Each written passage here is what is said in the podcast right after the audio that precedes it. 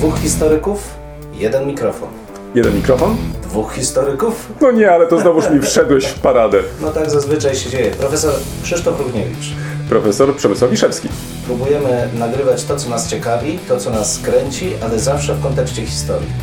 No niestety, takie już mamy, że tylko o historii, chociaż czy zawsze na poważnie? No nie zawsze, a przede wszystkim historia to cały świat. To nie tylko to, co minęło, ale też to, co jest teraz. Chcemy pokazać, że w historii można poznawać się w różny sposób. Zdecydowanie w różny sposób i nawet można się nią bawić. Państwo wszyscy widzą, że się uśmiechamy, więc my się też bawimy nieźle. Bardzo dobrze. Dwóch Liczymy historyków, Państwa. Jeden mikrofon. Jeden mikrofon? Dwóch historyków.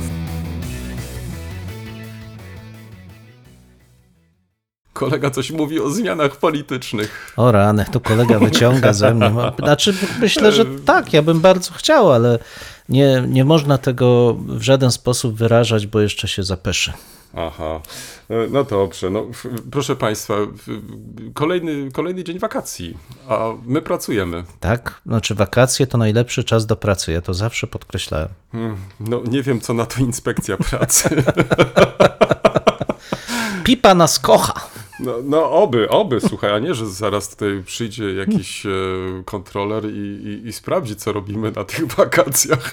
A, tam pracujesz w nienormowanym trybie pracy, więc spokojnie. A, czyli uspokajasz mnie, a, krótko cały mówiąc. Czas, tak, no dobrze, tak. No niezależnie od tego pozdrawiamy tych wszystkich, którzy są na wakacjach, korzystają z tego czasu, um, że no choć trochę może odpoczną. Um, może zapomną o niektórych rzechach. No tak, chwilę. Siła zapominania to jest wielka rzecz, to jest Prawda? wielka umiejętność. No to też mi się tak, tak wydaje, tak, no, chociaż tak, tak. my jako historycy nie powinniśmy A. może tak za bardzo do tego apelować, bo to co, co by to było, słuchaj, wiesz, no ludzie bez pamięci.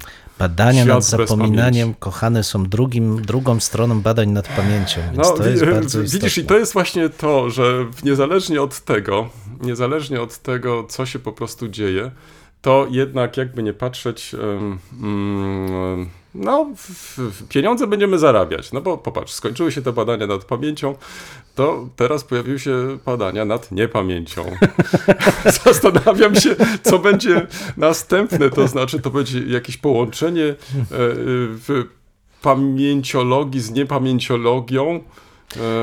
Mnie najbardziej fascynowały jednak badania łączące do odkrycia neurobiologii z funkcjonowaniem... Hmm, źródeł historycznych. To było najbardziej A. ciekawe. Znaczy nurt był krótki, rzekłbym, i jak na razie nie przyniósł niczego szczególnego, ale i taki się znalazł. Więc myślę, że właśnie takie interdyscyplinarne badania biologiczno-historyczne to, to przyszłość. To w takim razie na początku naszej rozmowy może jakaś taka... To się, to się nazywa po niemiecku ketzerische Sache. Albo coś takiego. A może coś takiego. W każdym razie to powiem naprawdę coś strasznego. Dawaj. Czyli to w takim razie po co poznawać tych wszystkich jakichś takich dziwnych, już nie będę nazywać tutaj z imienia i nazwiska, kiedy za dwadzieścia trzydzieści lat i tak się okazuje, że moda minęła, a to co pozostaje, to pozostają nasze badania źródłowe. No ale z drugiej strony zwróć uwagę, że gdyby tak na to patrzeć, to jest to jeden z postulatów, który mnie zawsze do furii doprowadzał ze strony naszych kulturoznawców czy antropologów, którzy twierdzą, że historycy w zasadzie w ogóle są niepotrzebni. Bo przecież tak naprawdę wystarczy przeczytać źródła i je zrelacjonować. No i niestety część historyków tak robi, to znaczy, no wiemy o co chodzi, ale to nie o to chodzi, żeby powiedzieć na głos to, co jest napisane w dokumencie, tylko żeby umieścić to w odpowiednim kontekście, w modelu i zaproponować interpretację, nawet stworzyć teorię, więc nie do końca się z tobą zgodzę, bo to pewnie są mody takie interpretacyjno-metodologiczne, ale one zawsze przynoszą coś nowego dla nas, budują nam się nowe ścieżki neuronalne i to oznacza, że nie będziemy mieli tak szybko otępienia starczego, więc to jest plus. Zgoda, tylko popatrz, zwróć uwagę, że tutaj potrzebujesz mimo wszystko do tego jakiś dystans, to znaczy jest naturalnie to pewne zauroczenie, hmm. pewnie takie zachłyśnięcie też tymi nowinkami, no ale jednak mimo wszystko później z perspektywy czasu dochodzisz do wniosku, że przynajmniej tak jest u mnie. Po książki, po które sięgam, to są te, które zostały oparte faktycznie na bardzo rozległych badaniach źródłowych. I nawet jeżeli nie zostało to ubrane może w taki czy inny kostium, ale ja chętnie do takich książek sięgam, bo przynajmniej mam wrażenie, że raz, że i podstawa jest poważna, dwa, wielokrotnie tych źródeł już po prostu nie ma, hmm. że powstawały te prace w czasach, gdzie jeszcze świat był inny, gdzie nie było wojen. Natomiast często tego rodzaju opracowania są dzisiaj także i źródłem po części, hmm. bo tak naprawdę przytaczane są te źródła, które dzisiaj już nie istnieją. Ale jedno drugiego nie wyklucza. Znaczy, ja jestem głębokim z kolei przeciwnikiem takiego mm, tworzenia wizji heroicznej przeszłości historiografii z okresu przed pierwszą wojną światową czy przed drugą mm. wojną światową. Nie masz gdzie... dzisiaj pozytywizm. Nie, nie, nie. Znaczy, ja jestem z jednej strony właśnie zwolennikiem pozytywizmu, ale takiego naprawdę racjonalnego, więc uważam, że te dobre elementy nowych metodologii da się wykorzystać właśnie odnosząc do źródeł, bo źródła są podstawą. Natomiast z drugiej strony nie można relacjonować tylko źródeł, bo to jest niezgodne nie tylko z naszym warsztatem, ale też z naszą teorią procesu komunikacyjnego. To, to tak nie działa, że bierzemy jedną relację i na tej podstawie budujemy obraz. Natomiast z drugiej strony zgadzam się, jest ogromna masa zupełnie niepotrzebnego bełkotu i tyle. Nowinki, starowinki. Kolega tutaj mnie wyciąga, ale dobrze, mam, nie, nie powiem. Nie, ja wcale w żaden sposób cię nie wyciągam. Popatrz, jaką ładną zrobiliśmy tutaj takie tak. przejście od spraw politycznych tak. do tak. historycznych i proszę, wchodzimy od razu do tematu. Tak. No i proszę Państwa, ostatnio mówiłem o tym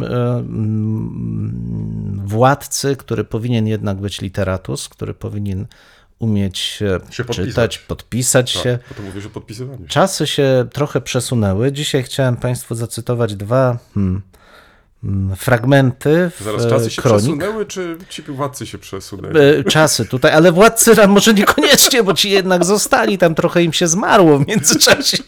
Mówimy o trzynastym. Tak, mówimy o trzynastym i czternastym wieku, ale proszę Państwa, różnica jest, no nie wiem, czy zasadnicza, natomiast chciałem zwrócić uwagę właśnie na ten aspekt już nie pisania, ale czytania, mianowicie co i kiedy czytano.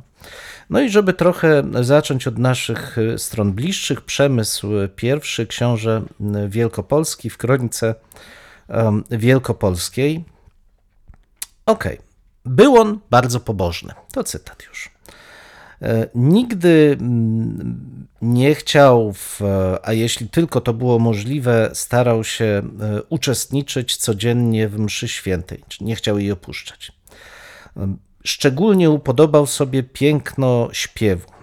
Kiedykolwiek mógł, brał udział w godzinkach do Najświętszej Maryi Panny, którą szczególnie czcił.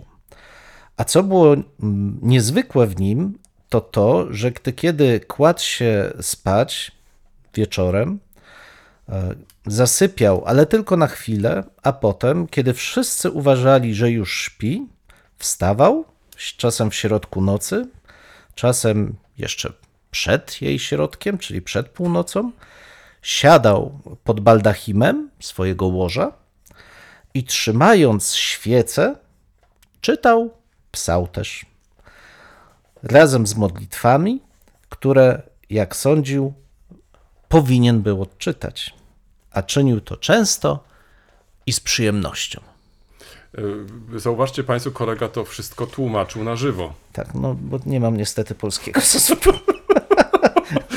To co to było? Łacina, tak? To było tak, z łacin. No nie, to całkiem niezła w tym przypadku. No ale, ale proszę zwrócić uwagę, że sam fakt tego czytania jest dość szczególny, bo w tej tradycji zwierciadeł władców najczęściej zwracano uwagę, że władca powinien się zapoznawać z żywotami świętych oraz żywotami władców, po to, żeby czerpać z nich oczywiście odpowiednie wzorce. Natomiast tutaj wyraźnie jest położony nacisk na ten charakter pobożnościowy, co zresztą współgra, współgra z innymi cechami Przemysła I w tej kronice, ale to już zupełnie, zupełnie inna Um, zupełnie inna e, historia. Wacław drugi, król Czech i Polski, um, to zupełnie inna um, historia. W kronice zbrasławskiej przedstawiono, w jaki sposób on um, hmm, chciał nawiązać bliskie relacje z Bogiem. No tak, może zacznijmy. No to akurat w przypadku władcy rzecz normalna. Król Wacław tra- próbował we wszystkich swoich aktywnościach sprawić przyjemność Bogu i traktował rzeczy tego świata jako no, niewiele warte. Zwykł był słuchać z najwyższą atencją słów boskiego prawa, które były czytane mu każdego dnia.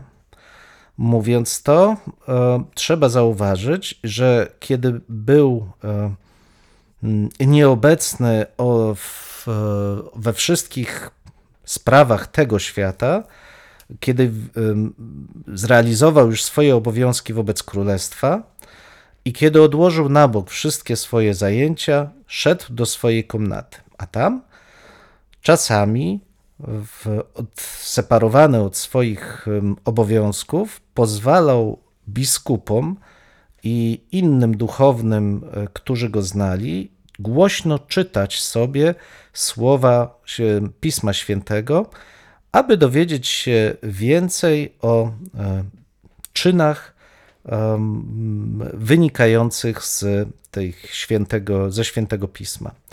Bóg dał mu ten wielki dar, ta, kto, no, to jest dobre, przepraszam, Bóg dał mu ten wielki dar, to jest, że nawet jeśli w, nie rozumiał niektórych elementów pisma, to mimo to rozumiał dokładnie całość i wszystkie szczególne rzeczy, o których słyszał ze świętych pism, dzięki swoim innym talentom. Jeśli raz je zrozumiał, zapamiętywał wszystkie te rzeczy. I to jest, proszę Państwa, świetne, bo to pokazuje coś, czego my, zwróćcie Państwo uwagę, czasami też byliśmy uczeni, kiedy uczyliśmy się języków obcych. Czytaj, bo nawet jeśli czegoś w szczegółach nie będziesz rozumiał, to staraj się zrozumieć całość. Ale jest to na swój sposób zabawne, bo oczywiście biskupi i klerycy mieli czytać mu to po łacinie. Tutaj, jak widzimy, zakładano, że król może jednak nie do końca wszystko rozumie, ale dzięki temu, że był dobrym władcą, to on chwyci w lot wszystkie te dobre cechy, wszystkie te dobre nauki, które są w Piśmie Świętym. No i jaki stąd wniosek? No wniosek taki, że nawet jeśli um, uczymy się języka i jeśli nie jesteśmy pewni, jakiej szczególne słowa będą przed nami słuchając danej książki, to słuchajmy takiej książki, która jest dobra, bo wtedy przynajmniej innymi talentami będziemy w stanie pojąć jej przekaz. Pięknie. Moja nowinka, starowinka powstawała bardzo długo. Zacznę od początku. Mianowicie w ostatnich dniach miałem trochę więcej czasu i mogłem sprawdzić, co też można nowego kupić na różnych portalach, jeśli chodzi o książki. Od czasu do czasu uzupełniam swoją bibliotekę, zwłaszcza o tak zwane polonika, które um, ukazały się w Niemczech. No i faktycznie trafiłem na kilka nowych pozycji, których nie miałem w swoich zbiorach. Jedna zwróciła moją szczególną uwagę. Trochę trwało, zanim tą książkę otrzymałem, ale w końcu ją otrzymałem i otrzymałem ją w takich okładkach. Rozkładałem to, rozpakowywałem to przy mojej żonie. Całe szczęście nie zrobiłem z tego filmu, bo to czasami pewnie kojarzysz. Są też takie specjalne filmy, które pokazują rozpakowywanie paczki. No więc na szczęście czegoś takiego nie zrobiłem. Dostałem w okładkach tą książkę.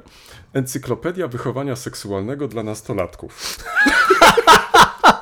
Jesteś świadkiem, proszę Widzę, bardzo. Ale tak. Jakie, proszę Państwa, wysublimowane rysunki.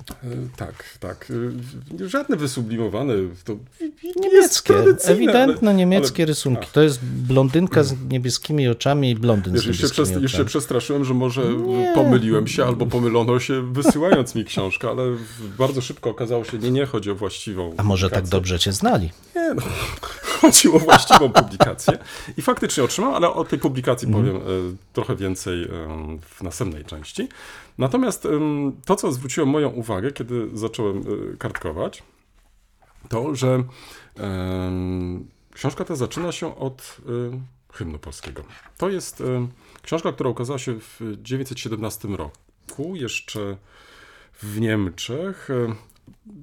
I zaczyna się właśnie od hymnu polskiego. Ale po przeczytaniu pierwszych wersów złapałem się zaraz, zaraz. No, Nochy spolnić feloren to wszyscy znają. Ale te następne i teraz co robi w tym tekście na przykład Skrzynecki i tak dalej, i tak dalej, to mnie zaciekawiło. Otóż um, zacząłem dalej szperać i przyznaję, dziewięćdziesiąt pięć lat temu, dowiedziałem się z internetu, przyjęto oficjalnie hymn Jeszcze Polska nie zginęła. No i odtąd mamy właśnie ten hymn, no, który właściwie przez wszystkich jest znany. Czyli dziewięćdziesiąt pięć lat temu, dokładnie, dziewięćdziesiąt pięć mm. lat mm. temu. No i teraz zacząłem się zastanawiać, jak wytłumaczyć, że w tej książce z dziewięćset siedemnastego roku, która oczywiście powstała w szczególnych okolicznościach i tak dalej, że to już chodziło tutaj o to, żeby pozyskać Polaków dla cesarza niemieckiego i tak dalej, i tak dalej, pojawia się hymn Jeszcze Polska nie zginęła. No i okazało się, że kiedy zacząłem szperać, że jest to jeden z tak zwanych Polen liderów, czyli pieśni poświęconych Polsce, która... Mm, Polen Lidli. Nie, no, która ewoluowała. No tu, tu trzeba oczywiście przyznać, że y, takie Polnider powstawały w kontekście zachwytu nad Polską, bo tak to moglibyśmy ewentualnie też tłumaczyć po upadku powstania listopadowego, kiedy to y, Polacy w, w, uchodząc przed represjami udawali się na zachód i przechodzili przez Niemcy i tam faktycznie powstały te tak zwane Polnider. Um, Ale co ciekawe, że one miały różne mutacje i pojawiały się w różnych wersjach i jedną z tych właśnie wersji opublikowano w tym tomie, który właśnie zakupiłem. Ciekawe jest też to, że ta wersja była też przedmiotem analizy, to znaczy przed wielu, wielu laty dwóch autorów, jeden z profesorów naszego uniwersytetu, oraz autor niemiecki, mianowicie Wolfgang Steinitz i Czesław Hernas, napisali bardzo ciekawy artykuł Polnider wśród niemieckich pieśni ludowych. I tam między innymi mm, zwrócili uwagę na tą wersję, o której teraz mówią, um, w, um, hymnu um, Jeszcze Polska nie zginęła. I w, tym samym starali się wytłumaczyć, skąd się on wziął, kto był autorem, no i dlaczego ten Skrzynecki. No więc yy, od razu powiem, nie wiadomo, kto jest autorem. Pojawił się w jednym ze śpiewników, później wielokrotnie był powielany, a ponieważ te pierwsze słowa Nochy spolnić feloren, czyli Jeszcze Polska nie zginęła, mają to takie podwójne znaczenie. To znaczy z jednej strony to jest oczywiście Jeszcze Polska nie zginęła, ale kiedy mówi się nawet i dzisiaj to określenie Nochy spolnić feloren, czyli w, mówi się też w przenośni o beznadziejnych sprawach, czyli jeżeli jest jakaś beznadziejna sprawa, to nie martw się, jeszcze i tak jest szansa na to, ażeby skończyła się na sukcesem. No coś w tym stylu, wiesz. Czyli Nochy spolnić feloren, czyli jeżeli powiesz dzisiaj w Niemczech Nochy spolnić feloren, to oznacza, że nie przejmuj się, jeszcze faktycznie nadejdą lepsze czasy i tak dalej, i tak dalej. Więc tutaj, co ciekawe, te pierwsze wersy też stały się inspiracją dla na przykład niemieckich autorów, że na przykład zamieniali Polen na Deutschland, nicht verloren i tak dalej, i tak dalej. To już pozostawię na marginesie. Ale co też jest ciekawe, to ciekawe jest to, że raz pojawienie się w tym tomie, dwa, że nie podano tego tekstu, który uważano już, że będzie tym takim tekstem właściwym, no i pojawienie się kilku bohaterów, to znaczy tu trzeba też przyznać i tutaj obaj autorzy to podkreślają, że pojawienie się tych bohaterów z przeszłości polskiej, Skrzyneckiego, później jeszcze innych, no nie było przypadkowe, ale także i oni podlegali w podmianie i są wersje, gdzie zamiast Skrzyneckiego na przykład czytasz o Kościuszce i tak dalej, i tak dalej. Dlatego nie należy się też dziwić, że na przykład gdybyś chciał na początku dwudziestego wieku wskazać polskiego bohatera, to jakiego byś wskazał? No właśnie, tak jak na przykład na okładce tej książki Kościuszkę. Kościuszkę jak żywy. Tak, tak. Więc ta moja ciekawostka sprowadza się do tego, że sięgając do różnego rodzaju dawnych opracowań, warto szczególnie zwracać uwagę na wersję, wydawałoby się, znanym nam pieśni i trochę szperać, szukać Jak to się stało, że właśnie wybrano tą wersję, a nie inną? I dlaczego ta pasowała, a nie inna? Nie dlatego, że tam jest mowa na przykład o przyjaźni polsko-niemieckiej. Nie, żeby nie było jasności. Tutaj akurat nie ma żadnych odniesień. Natomiast, co ciekawe, są oczywiście odniesienia do walki z Rosją, z Moskalami. Także to tutaj jest tak bardzo widocznie wyeksponowane. A powiedz mi, bo to mnie ciekawi, czy próbowałeś śpiewać tą niemiecką wersję? Noch ist Polen nicht verloren. Bo to no, mnie ciekawi. Wiesz, znalazłem wersję w internecie, to mogę nawet też i linka Państwu również podesłać pod naszą audycją do tej właśnie wersji, mhm. gdzie mm, nie zaśpiewano tego, Aha. ale podano w, w uwspółcześniony tekst, bo generalnie w, zaraz... Jak się spotkałem, ksio książka jest pisana językiem gotyckim. Tak, słuchaj, tak się, znalazłem taki opis. Goci to Germanie, tak, więc. Nie, znalazłem taki opis, wiesz, językiem gotyckim. Ja sobie pomyślałem, hmm, okej, okay, dobrze. Nie, tutaj nie jest to pisane językiem gotyckim, tylko współczesnym alfabetem. Także bez większych problemów możesz przeczytać, Piękne. czy odczytać tekst, Piękne. czy zapis tej pieśni. Ale, co jest ważne, dołączono też nuty. Także o. wprawdzie nie wystawiono nas tutaj na tą próbę, żeby posłuchać mm-hmm. naszego hymnu mm-hmm. w jakiejś tam wersji niemieckiej, tylko możemy sami ewentualnie, jak chcemy, w domu. A nie, słuchaj, no przecież wiesz, że to wielokrotnie jest też tak, że w domu w, w, robi się taką małą muzykę, wiesz, tutaj ktoś gra na skrzypcach, inny na fortepianie i tak dalej. Mówisz, że to jest popularne wśród Polaków, tak? Niekoniecznie, wiesz, to, nie, to, to akurat było kierowane, to jest kierowane do, do Niemców. No wiesz, tak. I jeżeli chcą na przykład takie Volkslieder sobie mhm. wiesz, na, nagrać sami, tak. czy też zagrać sami, no to przecież mogą skorzystać choćby z, z tych nut, które były dołączone do tej wersji hymnu polskiego. To jeszcze, tak, jeszcze drugi taki może margines, bo to z tym językiem gotyckim to mnie strasznie ubawiło. I druga, zachęcam wszystkich Państwa, znalazłem też zapisy w przypadku nie, książek niemieckich, że stara książka albo na przykład niemiecki antyk, albo coś takiego. Wiesz, są bardzo ciekawe opisy, ale to wszystko oznacza, czy też dla nas jest to sygnał, że warto zajrzeć, bo mhm. się wtedy okazuje, że mm, sprzedawcy mają zawsze dobrą wolę. Oni chcą sprzedać po prostu tą książkę. I bardzo wiedzą, co sprzedają. I dzięki temu, że nie wiedzą, co sprzedają, czasami dla nas jest to, powiem po niemiecku, schnäppchen, że za niewielkie pieniądze możesz kupić bardzo ciekawą y, książkę. No i czasami możesz zakupić bardzo interesujące pozycje za no, faktycznie niewielkie pieniądze. Bardzo się cieszę. Trzymam kciuki za następną okładkę do następnej książki. Ach, rozumiem, że ta okładka nie przypadła ci do gustu. Ale tak? bardzo, właśnie ten germański sznyt tych, tej ilustracji. Ona trochę ma z y, Strażnicy Świadków Jehowy, Dobrze. a trochę właśnie takich germańskich. Państwa, ponieważ chodzi to tutaj o okładkę zarówno pierwszą, jak i, tak, tak. jak i czwartą, to ja, ja koledze przekażę, niech on tak. sobie tak na tak? stronie poogląda. Świetnie, a to nie da mi spokoju. Masz pooglądać. Proszę Państwa, te błękitne oczy, gdyby Państwo zobaczyli, no... Ach. A nie, oddaj mi, oddaj, bo to... to... A jednak! No, nie, nie, też błękitne oczy. Koledzy tutaj się marzy. Jakieś błękitne oczy. No dobrze. Dzwoniliśmy już. Przechodzimy do następnej naszej części. Tak, ja dzisiaj nie mam takiej znowu nowinki, ale to, jak kolega wie, wynik tego, że jak się... Niestety, jak mam ten, ten okres czasu, kiedy intensywnie nad czymś pracuję, to mniej czasu mam na... szukanie nowinek, ale książka nie taka znów stara, dwa tysiące czternasty rok, co więcej jest dostępna w, online, więc tutaj Państwu linka oczywiście rzucimy. Z renomowanej serii Vorträge und Forschungen wydawanej przez, hmm, jak to nazwać, Konstanzer Arbeitskreis für mittelalterliche Geschichte.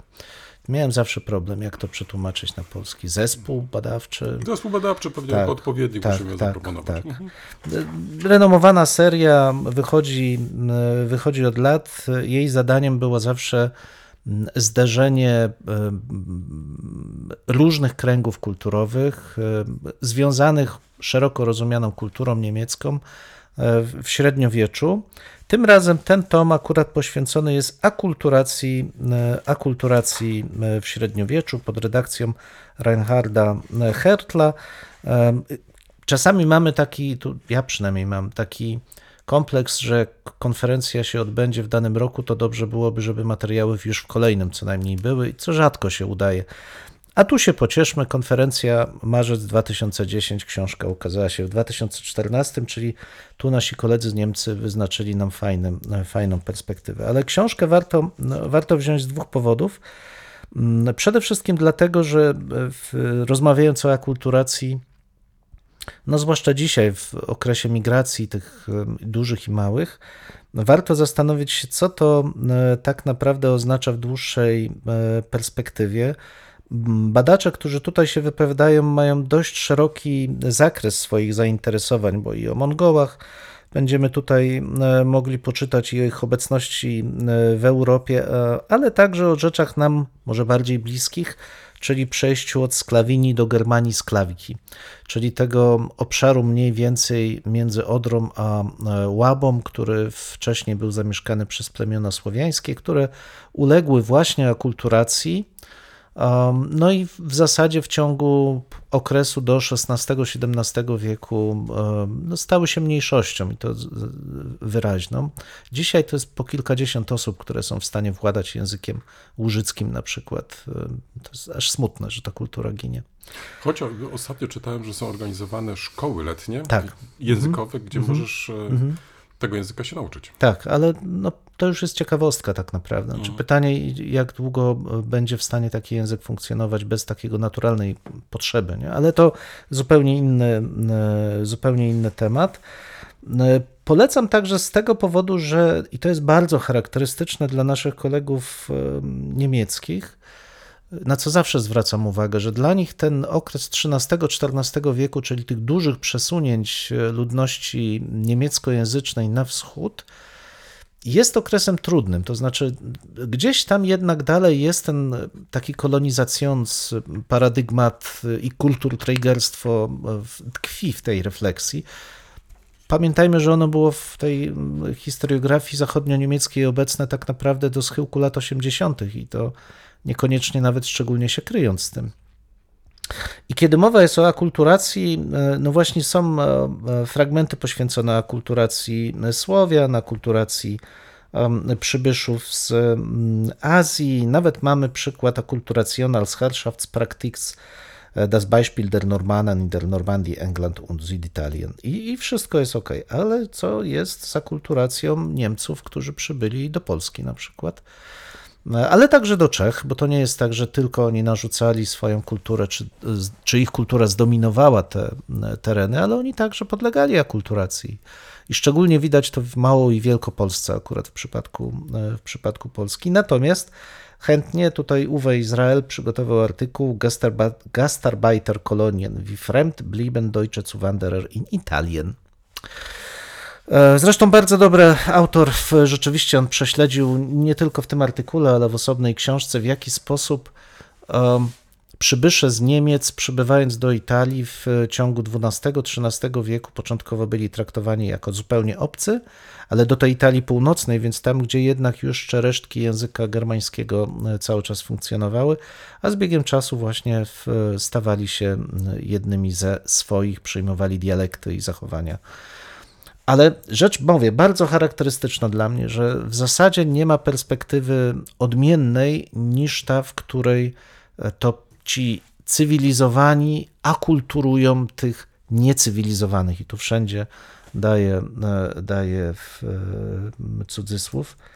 No, zachęcam, naprawdę warto się temu przyjrzeć i zastanowić, ile w nas, w naszych tradycjach historiograficznych tkwi takich nieuświadomionych blokad, i to w przypadku polskiej tradycji historiograficznej świetnie widać w, w relacjach między Polską a Rusią, Ukrainą, Białorusią, Litwą, jak wiele jest takich nieuświadomionych kompleksów wyższości w stosunku do innych.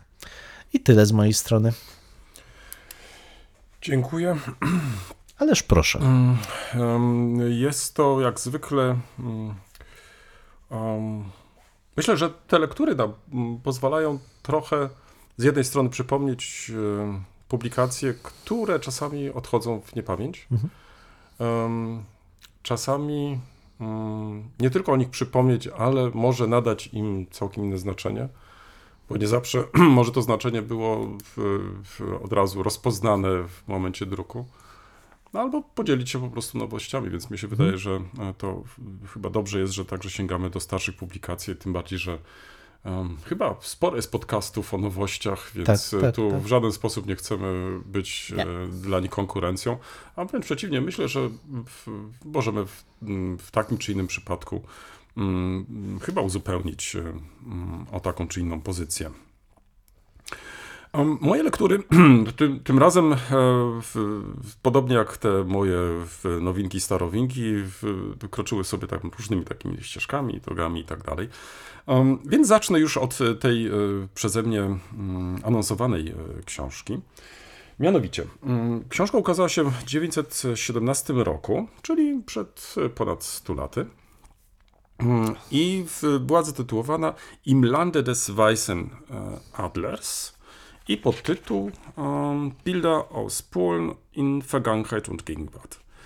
Czyli w kraju Białego Orła um, obrazy z um, przeszłości i współczesności Polski. Wydana przez Waltera Steina. Podkreślam ten rok tysiąc dziewięćset siedemnasty, bo um, to, co, na, co, na co przede wszystkim zwróciłem uwagę, zastanawiając się, czy kupić, czy nie kupić tą książkę, um, to dedykacja. Otóż autor, czy wydawca tej książki dedykował ją Hansowi von Beselerowi. Hmm. Cóż za osobistość.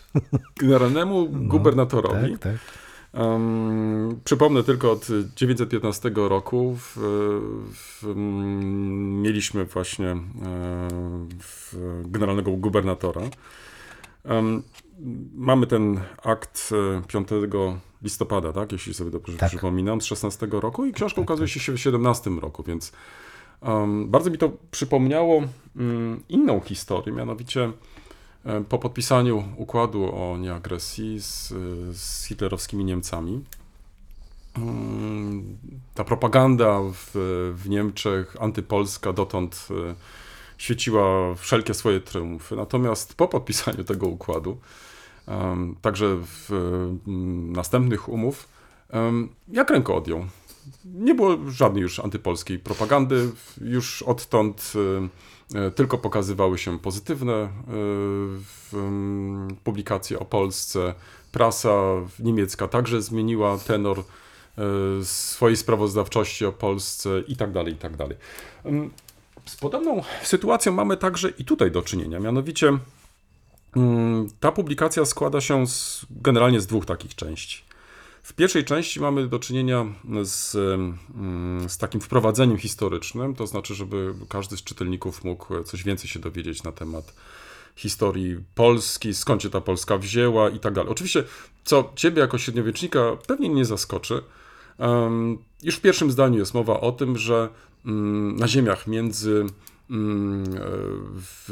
Wisłą a Bugiem pojawili się najpierw Germanie, a później pojawili się Słowianie, którzy ten obszar po tym, jak Germanie opróżnili go, zasiedlili. No i tak dalej, i tak dalej. Ale niezależnie od tego tutaj widzimy u autora przynajmniej takie próby jakiegoś takiego wybrania z historii Polski tych fragmentów, które pokazywały, no jednak mimo wszystko ten taki pozytywny wydźwięk naszej historii. I to widać w drugiej części tej publikacji, to znaczy w wyborze zdjęć. I tutaj jest on bardzo charakterystyczny. I muszę ci powiedzieć, że dobrze się stało, że tą książkę sobie zakupiłem, bo każdy z nas, to zresztą wielokrotnie to chyba jakoś tak przytaczaliśmy, w chwili, kiedy pracujemy nad jakimś podręcznikiem szkolnym, często jest tak, że szukamy ciekawych ilustracji. I muszę ci powiedzieć, znalazłem tutaj ilustracje, które raz świetnie się nadają do tego, żeby je w, na przykład w podręczniku przedrukować, pojawiły się tutaj takie motywy, które widziałem po raz pierwszy. Ale zacznę może od początku. Gdybyś chciał poznać historię Polski w jej takim tysiącletnim ujęciu, to na podstawie zdjęć, które tutaj zostały opublikowane, nie, nie, nie, nie, to byś się bardzo pomylił. Mianowicie historia tu zaczyna się od Jagiellonów. No i słusznie. Czyli cały okres piastowski praktycznie został usunięty. I to, co tutaj poznajemy, to zaczynamy, tak jak wspomniałem tutaj, od hymnu polskiego, czyli Jeszcze Polska nie zginęła, a następnie um, przechodzimy tutaj do zdjęć poświęconych Jagielle. Ale to Tannenberg tam jest, ten z tysiąc czterysta dziesiątego? A, nie, jest Tannenberg, słuchaj, jeszcze...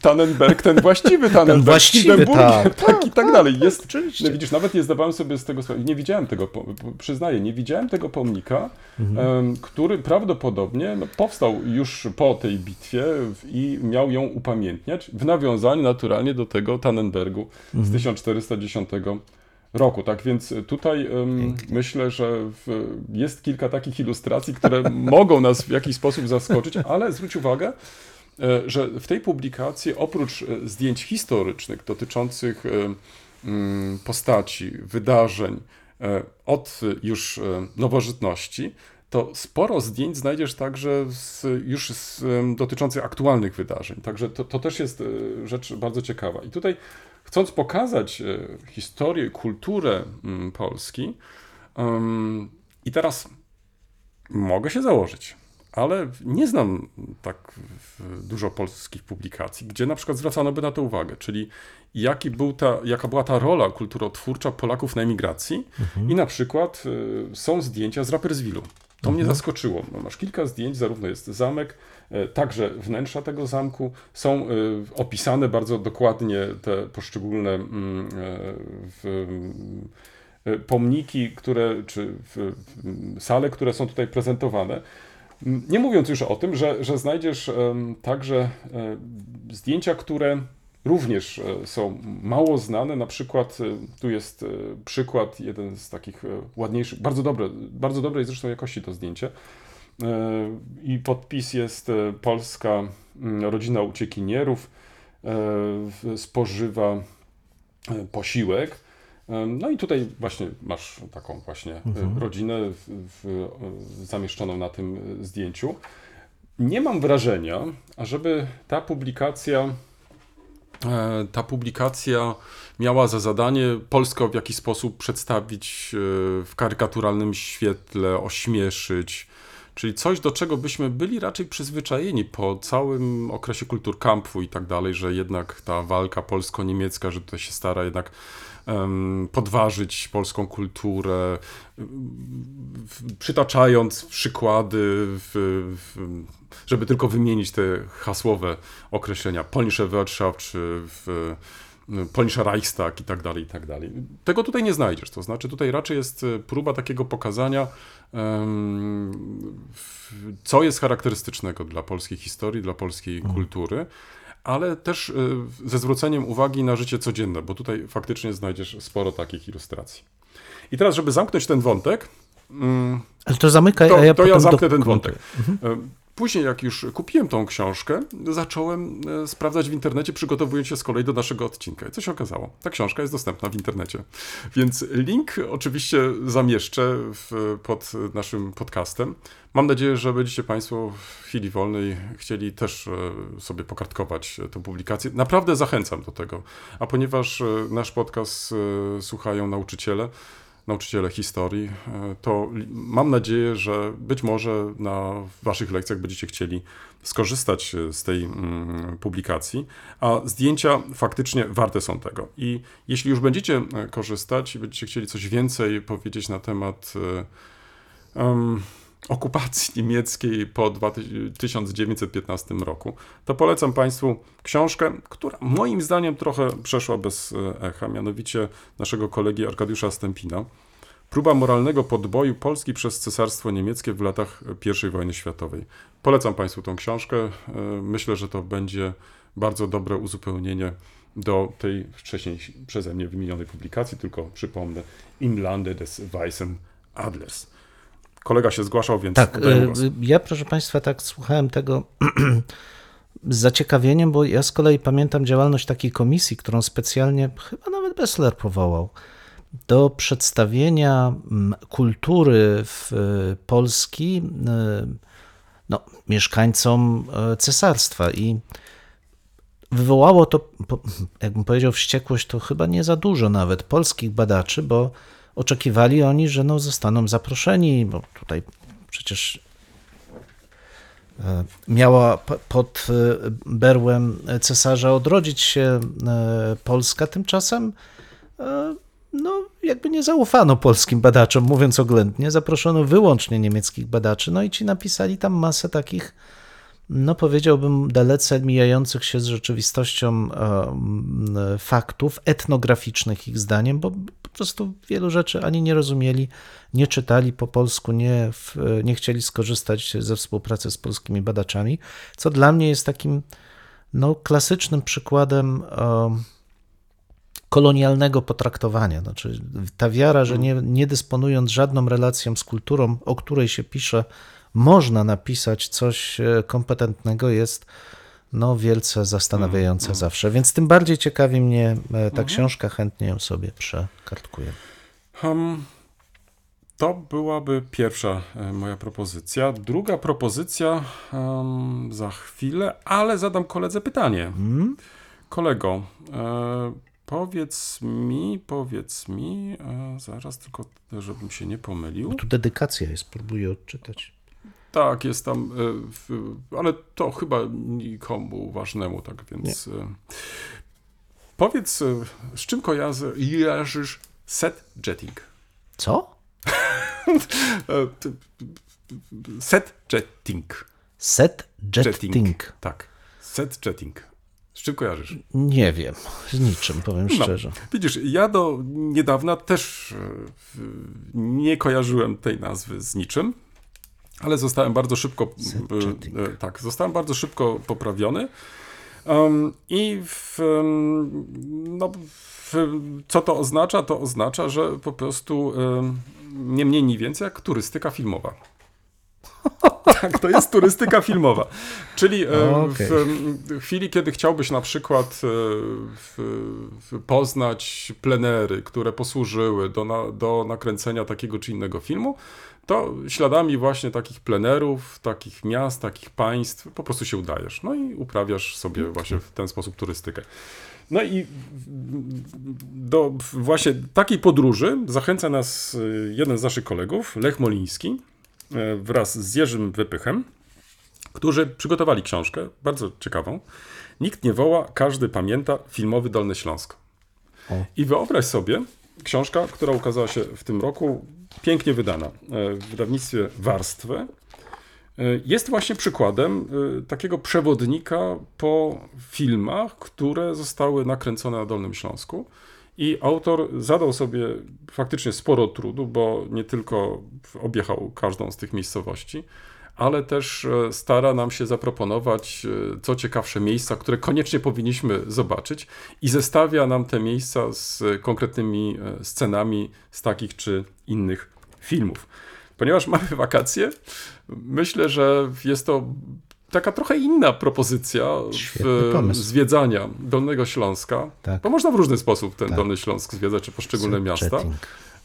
Można zwiedzać także i w ten sposób, a ponieważ większość z nas ma w pamięci takie czy inne filmy, na przykład Czterech Pancerny i Pies na przykład, to może śladami właśnie tych znanych filmów, seriali udać się po Dolnym Śląsku i inaczej na ten Dolny Śląsk spojrzeć. I to, co mnie się w tej publikacji podoba, to bardzo przystępny tekst napisany przez Lecha Molińskiego, ale bardzo ciekawe też zdjęcia wykonane przez Jerzego Wypycha. I trzeba przyznać, że co zachęca, to też szata graficzna. To znaczy, mo- może to nie jest y, publikacja typu takiego kieszonkowego, że można to włożyć do torebki i tam, czy z torbą, jak, albo z plecakiem chodzić, bo to jednak książka jest obszerna. ale warta jest tego, żeby jednak w podróż ją zabrać, albo przynajmniej kiedy jest się w hotelu. A może, albo... a może P D F albo Mobi jest dostępny? Wiesz, nie spotkałem się jeszcze mhm. póki co. Mhm. Wiem, że generalnie ta książka nie jest tak łatwo do kupienia. O, przez pewien czas można było tylko kupić tą książkę na spotkaniach mhm. autorskich. Dopiero od niedawna pojawiła się w księgarniach, a być może, masz rację, za chwilę może pojawi się też w wersji elektronicznej, co myślę byłoby dużym ułatwieniem, zwłaszcza dla nas, tych, którzy generalnie już chyba częściej korzystają z wersji elektronicznych, a poza tym, jeżeli mamy zwiedzać jakieś miasto, no to chyba lepiej. Tak, tak. Wiesz, teraz pozwól, że na marginesie. To, ale to ja, żeby nie chcę być źle zrozumiany, to znaczy tylko, to będzie margines marginesów. Um, może w drugim wydaniu udałoby się te drobne błędy potknięcia jednak usunąć, um, o, co, o co bardzo apeluję. To znaczy tak, pierwsza taka uwaga, nie znalazłem niestety w tej pięknej publikacji mapy. To znaczy, um, myślę, że w, wprawdzie wymienione są tutaj wszystkie miejscowości, i możemy naturalnie według tego klucza też te miejscowości jedna po drugie zwiedzać, ale myślę, że byłoby też fajne zobaczyć wizualnie, jak na mapie wygląda rozmieszczenie tych miejscowości. To znaczy, czy były jakieś ulubione przez regiony Dolnego Śląska. No przecież Dolny Śląsk nie jest też jednolity. Tak. Um, przez filmowców, że chętnie jeździli właśnie tam, a nie tu. A poza tym, planując taką wyprawę, no moglibyśmy się skoncentrować na przykład na, nie wiem, Jeleniej Górze i okolicach, tak, Kłodzku i okolicach, na przykład, o. prawda? I tak dalej, i tak dalej. Krótko mówiąc, myślę, że taka mapa byłaby przydatna, nie tylko pozwalałoby to lepiej poruszać się po tej książce, ale oprócz tego dla nas byłoby to ciekawe, być może tak z lotu ptaka spojrzeć, hmm, które części tego Dolnego Śląska były szczególnie wybierane, a które nie. I być może dla władz tych poszczególnych miejscowości, gdzie akurat ten film, ci reżyserzy nie zajechali, że może mogliby trochę polobować w tej właśnie sprawie. No i druga sprawa, na którą chciałbym zwrócić uwagę i myślę, że tu chyba powinniśmy zwracać baczniejszą na to, w, w, na to powinniśmy zwracać baczniejszą uwagę. Mianowicie um, używanie pojęć. I tutaj to, co mnie przeszkadza, to używanie tego propagandowego określenia ziemie odzyskane bez cudzysłowu, ani bez ewentualnie tak zwanych ziem odzyskanych i tak dalej. No, mnie to przeszkadza, um, ponieważ dla mnie, jako dla historyka, to szufladkuje od razu autora czy autorów. Mhm. I, mhm. i w, albo w, używają tych pojęć świadomie, albo ich nieświadomie u, używają. I mnie się wydaje, że to trochę jest ze szkodą dla tej książki. To znaczy, za, zakładam i jestem przekonany, i, i znając też autora Lecha Molińskiego, że te, te problemy dotyczące poniemieckości, w, obchodzenia się z propagandą po tysiąc dziewięćset czterdziestym piątym roku są świetnie znane. No to pojawienie się tego rodzaju pojęć takich bezrefleksyjnie, uważam, że, że to, to no, w takich publikacjach już nie powinno to mieć miejsca i być może w przyszłości uda się usunąć. Taką listę drobniejszych potknięć można byłoby wskazać więcej, ale przecież nie o to chodzi w naszych programach. Raczej zależy mi na tym, żeby mm, zwrócić uwagę na mm, pomysł, który jest fajny, na to pojęcie set jetting, czyli turystyki filmowej. No, z drugiej strony, wiesz co, skoro mamy polskie określenia, to dlaczego nie używać polskich określeń? Turystyka, e, turystyka filmowa, no tak. To przecież to chyba do nas przemawia w jakiś sposób. No. A chwili, kiedy zapytałem się ciebie, co to jest set jetting, zrobiłeś wielkie oczy. No.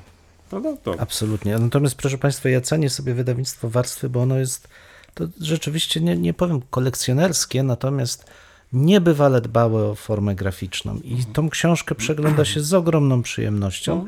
Natomiast nawiązując do y, tych kwestii geograficznych, to ja tak nawet, z, kiedy kole, nasz wspólny tu kolega y, wielce miły memu sercu mówił o, w, o, o tym, gdzie rozmieszczone byłyby takie miejscowości, tak sobie pomyślałem, no Podsudecie naj, najpewniej, bo to jest takie najbardziej tradycyjne i najlepiej też zachowane architektonicznie część Śląska i rzeczywiście patrząc na to Bystrzyca Kłodzka, Bardo Śląskie, Chełmsko Śląskie, Sokołowsko, Lubomierz, Pilchowice, Świdnica, Wambierzyce, Kłodzko, no siedemdziesiąt pięć procent powiedziałbym z tych miejscowości to jest właśnie ten obszar podsudecki plus Kotlina Kłodzka. Ogromnie piękna książka. I jeden smaczek zostawiłem na koniec, a to z myślą o koledze. Mhm. Mianowicie polecam Państwu wywiad z nowym dyrektorem Zakładu Narodowego imienia Ossolińskich, doktorem Łukaszem Kamińskim. I w tym wywiadzie kolega zwrócił uwagę, Kamiński, że następny tom w serii Biblioteka Narodowa będzie poświęcony tekstom średniowiecznym. Także będzie to, nawet sobie wypisałem, bo mi się strasznie podobało też to określenie, będzie to wybór średniowiecznej prozy łacińskiej. Ciekawostka, muszę powiedzieć. No dobrze. Nie, nie, czekaj z niecierpliwością na Czekam. ten tom. Czekam. Zapowiedziano w ramach tego wydania dwadzieścia jeden dzieł. Tego wyboru? Tej tak, prozy łacińskiej? Tak, tej prozy łacińskiej. I teraz wśród tych dzieł mają się znaleźć najważniejsze, najważniejsze polskie kroniki. Czyli Gal Anonima i Wincentego Kadłubka. No to jestem ciekawy, kto to będzie wydawał. No jestem. Nie, to się ma wszystko ukazać, słuchaj, w ramach Biblioteki Narodowej. To reedycje będą w takim razie. No być może będą reedycje, albo A, będą jakieś wybory. No, no nie dobra, wiem, zobaczymy. Czekamy z niecierpliwością. Ja tylko w, to, co moją uwagę zwróciło, to... dwadzieścia jeden tomów. Właśnie, dwadzieścia jeden dzieł. Dalej, że wybór średniowiecznej prozy łacińskiej. O, to, to mi się bardzo spodobało. No i tak już oczyma wyobraźni zobaczyłem ten regał tak. i te dwadzieścia jeden tomów tak. chyba, bo to... Żywot świętej Jadwigi I, żywot świętej Jadwigi drugiej. Słuchaj, nie śmiejmy no dobrze, się, dobrze, nie śmiejmy dobrze, się, dobrze. Trzymajmy kciuki, żeby to Trzymamy się udało. Kciuki. Tak, no i, i ja mam nadzieję, że może w, w, będzie okazja, żeby omówić Pewnie. to wydanie tak. Biblioteki Narodowej. No, zadbam o to, żebyśmy dostali, kto wie, może nawet jakiś jeden egzemplarz dla naszych słuchaczy. W dwudziestu jeden egzemplarzach. No dobrze. Ale to widzisz, to chciałem zostawić na koniec. Pomyślałem sobie, że z pewnością... No i proszę, zwróćcie Państwo uwagę, kolega się nawet poruszył tutaj. Już zaczął oczyma wyobraźni, tak jak ja, przeglądać te poszczególne tomy i tak dalej. Może okaże się, że to tylko skończy się na jakimś wyborze właśnie z tych Ale dwudziestu jeden. Ale mi się bardzo, bardzo wszystko to spodobało. Tych właśnie dwudziestu jeden tomów. A kolega tu nie chciał się pochwalić, to ja od razu zdradzę, bo dzisiejszy wybór naszego kończącego, a przecież zasadniczego tematu był podyktowany tak trochę podstępnie faktem, że kolega obchodził bardzo ważną rocznicę, istotną i dlatego postanowiliśmy porozmawiać o małżeństwie, proszę Państwa, w historii. Hmm. Trochę przekornie, bo dzisiaj ta instytucja, ja nie wiem, czy przeżywa kryzys. Kiedyś było takie modne mówienie, że małżeństwo, instytucja małżeństwa przeżywa kryzys, bo bardzo duży procent, już nie będę kłamał, że pamiętam, czy więcej niż połowa małżeństw zawieranych kończy się rozwodem w przeciągu pierwszych pięciu lat trwania o, małżeństwa. No tak, ale to już tak kiedyś sobie zaglądałem, nie dlatego, że się szykowałem do czegoś. Mam dużo większy staż, więc mam naprawdę dużo spokoju w sobie w tej kwestii. Natomiast rzeczywiście takie, ta, takie dane gdzieś się pojawiały. Teraz, jak wiemy, różnych powodów pojawia się głęboka dyskusja na temat możliwości bądź nie małżeństw między osobami tej samej, tej samej płci. No i taki przekaz pojawia się też w przestrzeni publicznej, że naturalne, i to biorę w ogromny cudzysłów, jest jedynie małżeństwo kobiety z mężczyzną i jest to jedyny związek, który zasługuje na wsparcie państwa. I muszę przyznać, że z jednej strony takie postawienie sprawy budzi we mnie głęboki opór, no bo określenie tego wsparcia państwa powinno przecież dotyczyć relacji społecznej, a nie relacji zideologizowanych. Natomiast to, co kryje się za tym przekazem, to stwierdzenie, że skoro w Biblii jest związek mężczyzny i kobiety, to jest to jedyny możliwy do wsparcia ze strony, ze strony państwa, co wydaje mi się daleko idącym odstępstwem od świeckości tego państwa. Ale ponieważ jesteśmy historykami, a nie politykami, to w, pomyślałem sobie, że warto byłoby spojrzeć na to, jak funkcjonowało małżeństwo, czy inaczej, związek między osobami jako pewien element życia społecznego w kulturze europejskiej. No i tak patrząc z mojej perspektywy, to z jednej strony rzeczywiście ze względu na dominację religii chrześcijańskiej od, no powiedzmy, czwartego piątego wieku naszej ery w tej części Europy, która pozostawiła po sobie źródła, bo pamiętajmy, że cały czas, że wiemy bardzo niewiele o tych kulturach europejskich, które powstawały poza Limesem Rzymskim w okresie starożytności, a potem też tych, które nawet w, w obrębie Limesu były współtworzone przez kultury germańskie. Tym niemniej przyjmuje się, że generalnie w ich obrębie właśnie związek kobiety i mężczyzny jest najbardziej powszechny i to znowu ma oczywiście uzasadnienie biologiczno-kulturowe. On jest po to, żeby wychowywać, żeby wychowywać potomstwo, żeby zapewnić bezpieczeństwo kobiecie, a mężczyźnie zapewnić trwałość jego krwi, co też jest jakby odrębnym pytaniem, dlaczego jest to tak istotne, ale to znowu wchodzimy w antropologiczne, w antropologiczne tematy. No ale czy to oznacza, że nie ma relacji między osobami tej samej płci w kulturze europejskiej, które byłyby w jakiś sposób kulturowo usankcjonowane? No i każdy, kto zajmuje się kulturą antyku, powie, że przecież oczywiście, że tak. No wystarczy wziąć dialogi platońskie, żeby poczytać sobie o, o tej wadze relacji, jaka jest między starszym mężczyzną i jego młodszym podopiecznym, o tej relacji, która przy tych bliższych badaniach ma nie tylko wymiar intelektualny, jak chcieliby puryści, ale wymiar seksualny wręcz. W ciągu ostatnich dwóch dekad coraz wyraźniej w tych badaniach dotyczących seksualności i życia prywatnego rysuje się stwierdzenie, że dla starożytnych Greków, zwłaszcza elit, życie erotyczne to tak naprawdę życie między mężczyznami.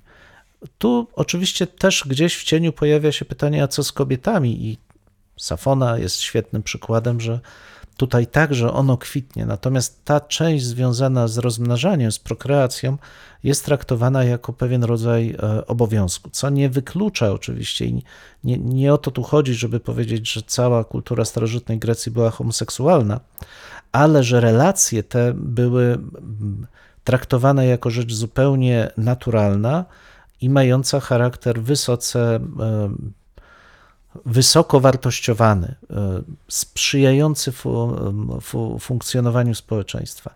No i pytanie w związku z tym, co się takiego porobiło z nami, że w chwili obecnej tego typu relacje są traktowane jako rzecz wstydliwa, jako rzecz dyskusyjna, jako coś, co budzi emocje w ogóle i w sprawie, że państwo czuje się w obowiązku interweniować, a niektórzy politycy używają bardzo mocnych słów. Tutaj oczywiście raz, że zadałeś bardzo fundamentalne pytanie, ale dla nas, dla historyków, zresztą jak słusznie wcześniej zaznaczyłeś, to, to nie są rzeczy nowe i tutaj mhm. wprawdzie skoncentrowałeś się na w Europie Zachodniej, może, może w tym kręgu kulturowym, mhm. może tak to by to określił, ale myślę, że, że warto tutaj też pójść krok dalej i, i spojrzeć trochę na, na, na ca- cały świat z takiej trochę może globalnej perspektywy. I tutaj trzeba przyznać, że to jest bardzo szeroki temat, bo mhm. y, trochę jeszcze, żeby uporządkować, to wspomniałeś tutaj o instytucji małżeństwa jako takiej, no ale do tej instytucji małżeństwa co należy? No to należy, należą sprawy formalne, ale, co jest nie mniej ważne, uczucia. Tak. No i tutaj jak zwał, tak zwał, no możemy to nazywać emocjami, możemy to miłością i tak dalej. Pytanie natomiast tutaj, które każdy historyk sobie postawia, postawi, czy faktycznie tak zawsze było, to znaczy mhm. czy mm, tą instytucję małżeńską łączono z obu tymi elementami? A zaraz do tego wrócę. I teraz mamy sytuacje oczywiście takie, które nas dziwią, e, jeśli mówimy o innych regionach świata, mm. to znaczy nie o naszym tym kręgu cywilizacyjnym, e, europejskim i tak dalej.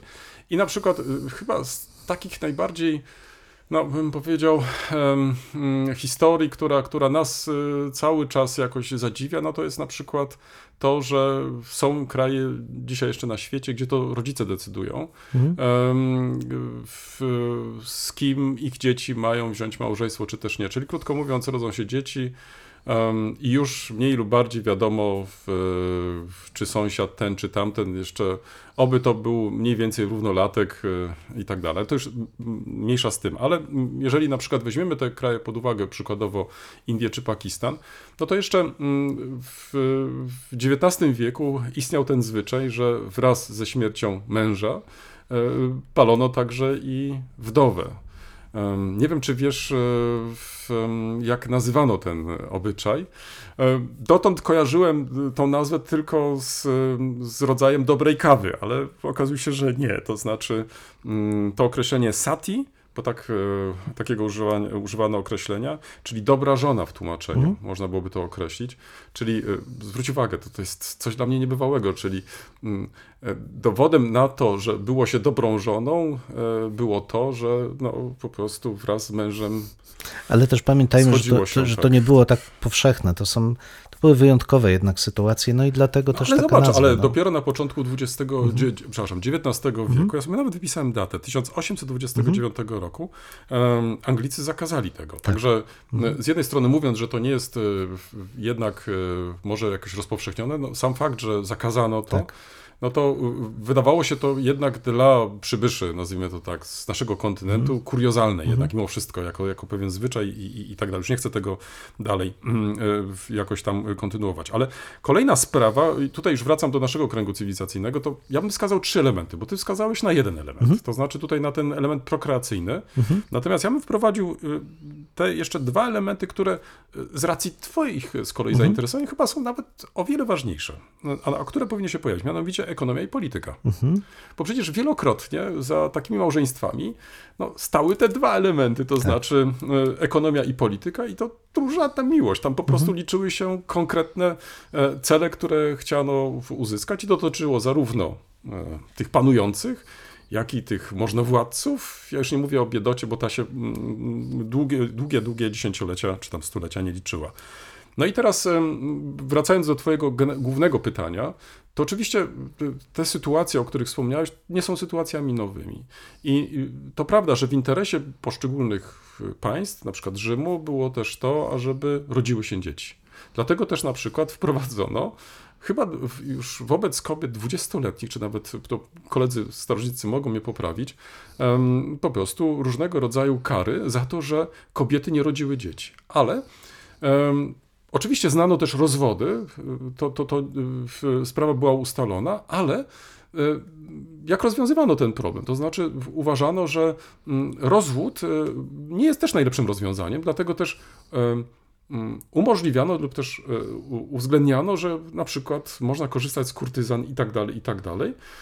No bo uważano, że, że lepiej, jeżeli tak to się stanie, niż ma dojść do rozpadu hmm. tego związku i tak. Więc myślę, że tutaj tych przykładów możemy wymieniać sporo, co nie zmienia że postaci rzeczy, że dzisiaj, w chwili, kiedy się wkrada w to wszystko ideologia, bo zwróć uwagę, na następne stulecia hmm. to jest właściwie um, sytuacja taka, że na to nakłada się później tradycja chrześcijańska, czy tam judeochrześcijańska i to ona zaczyna niejako dominować w tym naszym postrzeganiu czy patrzeniu tych właśnie związków, co wcale nie oznacza, że pojawienie się tych trzech elementów, czyli polityka, ekonomia i prokreacja, no będą nam towarzyszyć aż do dziewiętnastego czy nawet dwudziestego wieku tak mhm. naprawdę i one będą wyznaczać tą instytucję małżeństwa. I teraz jakie będą relacje między tutaj tymi małżonkami, no to staje się po prostu elementem regulacji i to coraz większych regulacji i praktycznie można powiedzieć, nie wiem, czy sobie przypominasz, to być może słuchacze starsi mogą to potwierdzić. W latach osiemdziesiątych, jeżeli kobieta się rozwodziła, raz, że musiała mieć zgodę chyba męża, jeśli się nie mylę, dzisiaj już takiej zgody nie potrzeba, to, to jedno z małżonków chyba, nie znam się za bardzo na tym, ale... No właśnie, ja bym nie brnął tutaj. To nie chcę brnąć, ale z, z tego, co pamiętam, przynajmniej to, co przeczytałem w różnego rodzaju opracowaniach historycznych, że jednak w latach osiemdziesiątych bycie na przykład rozwódką, to raz, że marginalizowano ten problem, mhm. dwa, że no było czymś wstydliwym. Mhm. Znaczy dzisiaj, kiedy mówisz o rozwodzie, no to mówisz o, jako o czymś naturalnym, czyli zwróć uwagę, minęło trzydzieści czterdzieści lat i jak zmienia się nasza po prostu optyka, nasza perspektywa. Mhm. I teraz jest pytanie takie, czy w chwili, kiedy no, mamy jednak tą rewolucję konserwatywną w, w różnych państwach europejskich, ja nie chcę tylko to ograniczyć do Polski, ale mamy mhm. faktycznie, no to jest jednak mimo wszystko taka próba nawiązana do czasów, które istniały w przeszłości, ale wybrania sobie tylko mhm. tych elementów, które pasują do tego obrazu. Tak. Bo jednocześnie zwróć uwagę, czy to oznacza, że osoby, które nawet forsują taki, a nie inny model w społeczeństwie, czy te osoby nie są rozwodnikami? No to właśnie... Też nie żyją w związkach, w związkach wiesz, przeróżnych. Mieliśmy ostatnio też przypadek jednego z posłów, nie wiem, czy sobie mhm. przypominasz, węgierskich, który to wywołał spore ale zamieszanie. Uciekł. Ale uciekł. Tak, no, to, to nie była defenestracja, ale faktycznie to była ucieczka przez okno. Tak?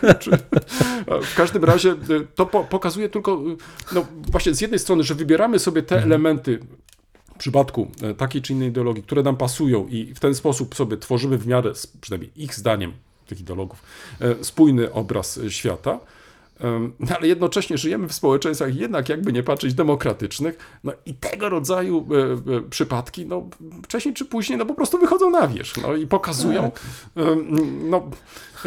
To wszystko jakoś pod znakiem zapytania, wiesz. No. Wiesz, z drugiej strony, tu jakby mówiąc, bo tu absolutnie ze wszystkim się zgadzam, natomiast wydaje mi się, że jednak pominąłeś ten ważny element, który determinuje fakt, że życie seksualne budzi tyle emocji. No bo, bo tak, na, przepraszam, na, na zdrowy rozsądek biorąc, życie seksualne jest takim samym elementem życia człowieka, jak potrzeba jedzenia czy czegokolwiek innego. Obie płcie inaczej odczuwają. To jest zupełnie inny problem i pewnie myślę, że to raczej biolog powinien się na ten temat wypowiadać, czy seksuolog, ale patrząc na ten element, którego brakuje, czyli na wymiar religijny, sakralny, dopiero uzyskujemy odpowiedź, kurczę, czemu to jest takie tabu? Tymczasem, jeżeli spojrzeć na funkcjonowanie małżeństwa jako instytucji, to trzeba mieć świadomość, że ten charakter sakralny ono zyskuje dopiero z czasem. To nie jest tak, że od starożytności małżeństwo zawierano przed kapłanem, Bogiem i tak dalej. Nie. Tak naprawdę te zwyczaje związane z nadaniem małżeństwu elementu sakramentalnego to jest kwestia między mniej więcej jedenastym a trzynastym wiekiem, kiedy, ona się, kiedy one się upowszechniają. Przez zdecydowaną większość czasu... Ale pozwól, że hmm? ci przerwę, czy, ale to dotyczyło tak naprawdę tych najwyższych warstw. Wiesz co, tak nie do końca. To określić? Znaczy, dotyczyło tak, to też biedoty? Nie do końca, mhm. ponieważ te, rzeczywiście te wzorce takich rytuałów mhm. zawierania małżeństwa, obecności kapłana, który przyjmował, czy był świadkiem składania sobie przysięgi i tak dalej, zaczynają się oczywiście od władców, potem od rycerstwa i tak dalej, ale w, schodzą w dół i w zasadzie już w późnym średniowieczu jest to element życia też... A czy nie powinieneś mieć też zgody na przykład na, na małżeństwo? Czyjej zgody? No jednak swojego pana i tak dalej, czy też na przykład... No, bo to jest bardzo różnie. Jakimś majątkiem nie, też, to, to, to jest bardzo różnie, bo, tak bo to, o czym mówisz, to rzeczywiście jest, wynik, jest sytuacja, w której mamy zależność taką osobistą, bliską zależności niewolniczej i ona pojawia się w niektórych kręgach, ale paradoksalnie bardziej już w okresie nowożytnym, natomiast tutaj w, w średniowieczu ludzie mają dużo, wolni, dużo bardziej, um, czy, więcej wolności, o tak bym powiedział, już szczególnie w Europie Zachodniej, ale także, także i tutaj swobodnie decydują o tym. Natomiast inną rzeczą bardziej skomplikowaną jest, dlaczego ktoś bierze z kimś ślub i to jest też ten aspekt, który poruszyłeś, to znaczy czy życie emocjonalne ma znaczenie, czy nie. Historycy toczą spór od wielu już dekad. Pamiętając o tym wątku religijnym, zwróćmy uwagę też i na to, że to życie emocjonalne, które my tak podkreślamy, to jest wynik romantyzmu. To jest kwestia stworzenia takiego modelu miłości romantycznej, która niezależnie od wszelkich uwarunkowań społecznych, ekonomicznych, politycznych... Jeszcze wprowadźmy ten, tą platoniczną miłość. A to miłość platoniczna, rycerska, to jest, no, to jest dopiero świetne. Dlaczego można było mieć żonę, a jednocześnie opiewać urodę i wyznawać i czasami konsumować relację erotyczną z... I to tak nie jest do dzisiaj? W sensie, że mamy tylu rycerzy? Ja bym nie powiedział. Nie, to znaczy tak wzdychających.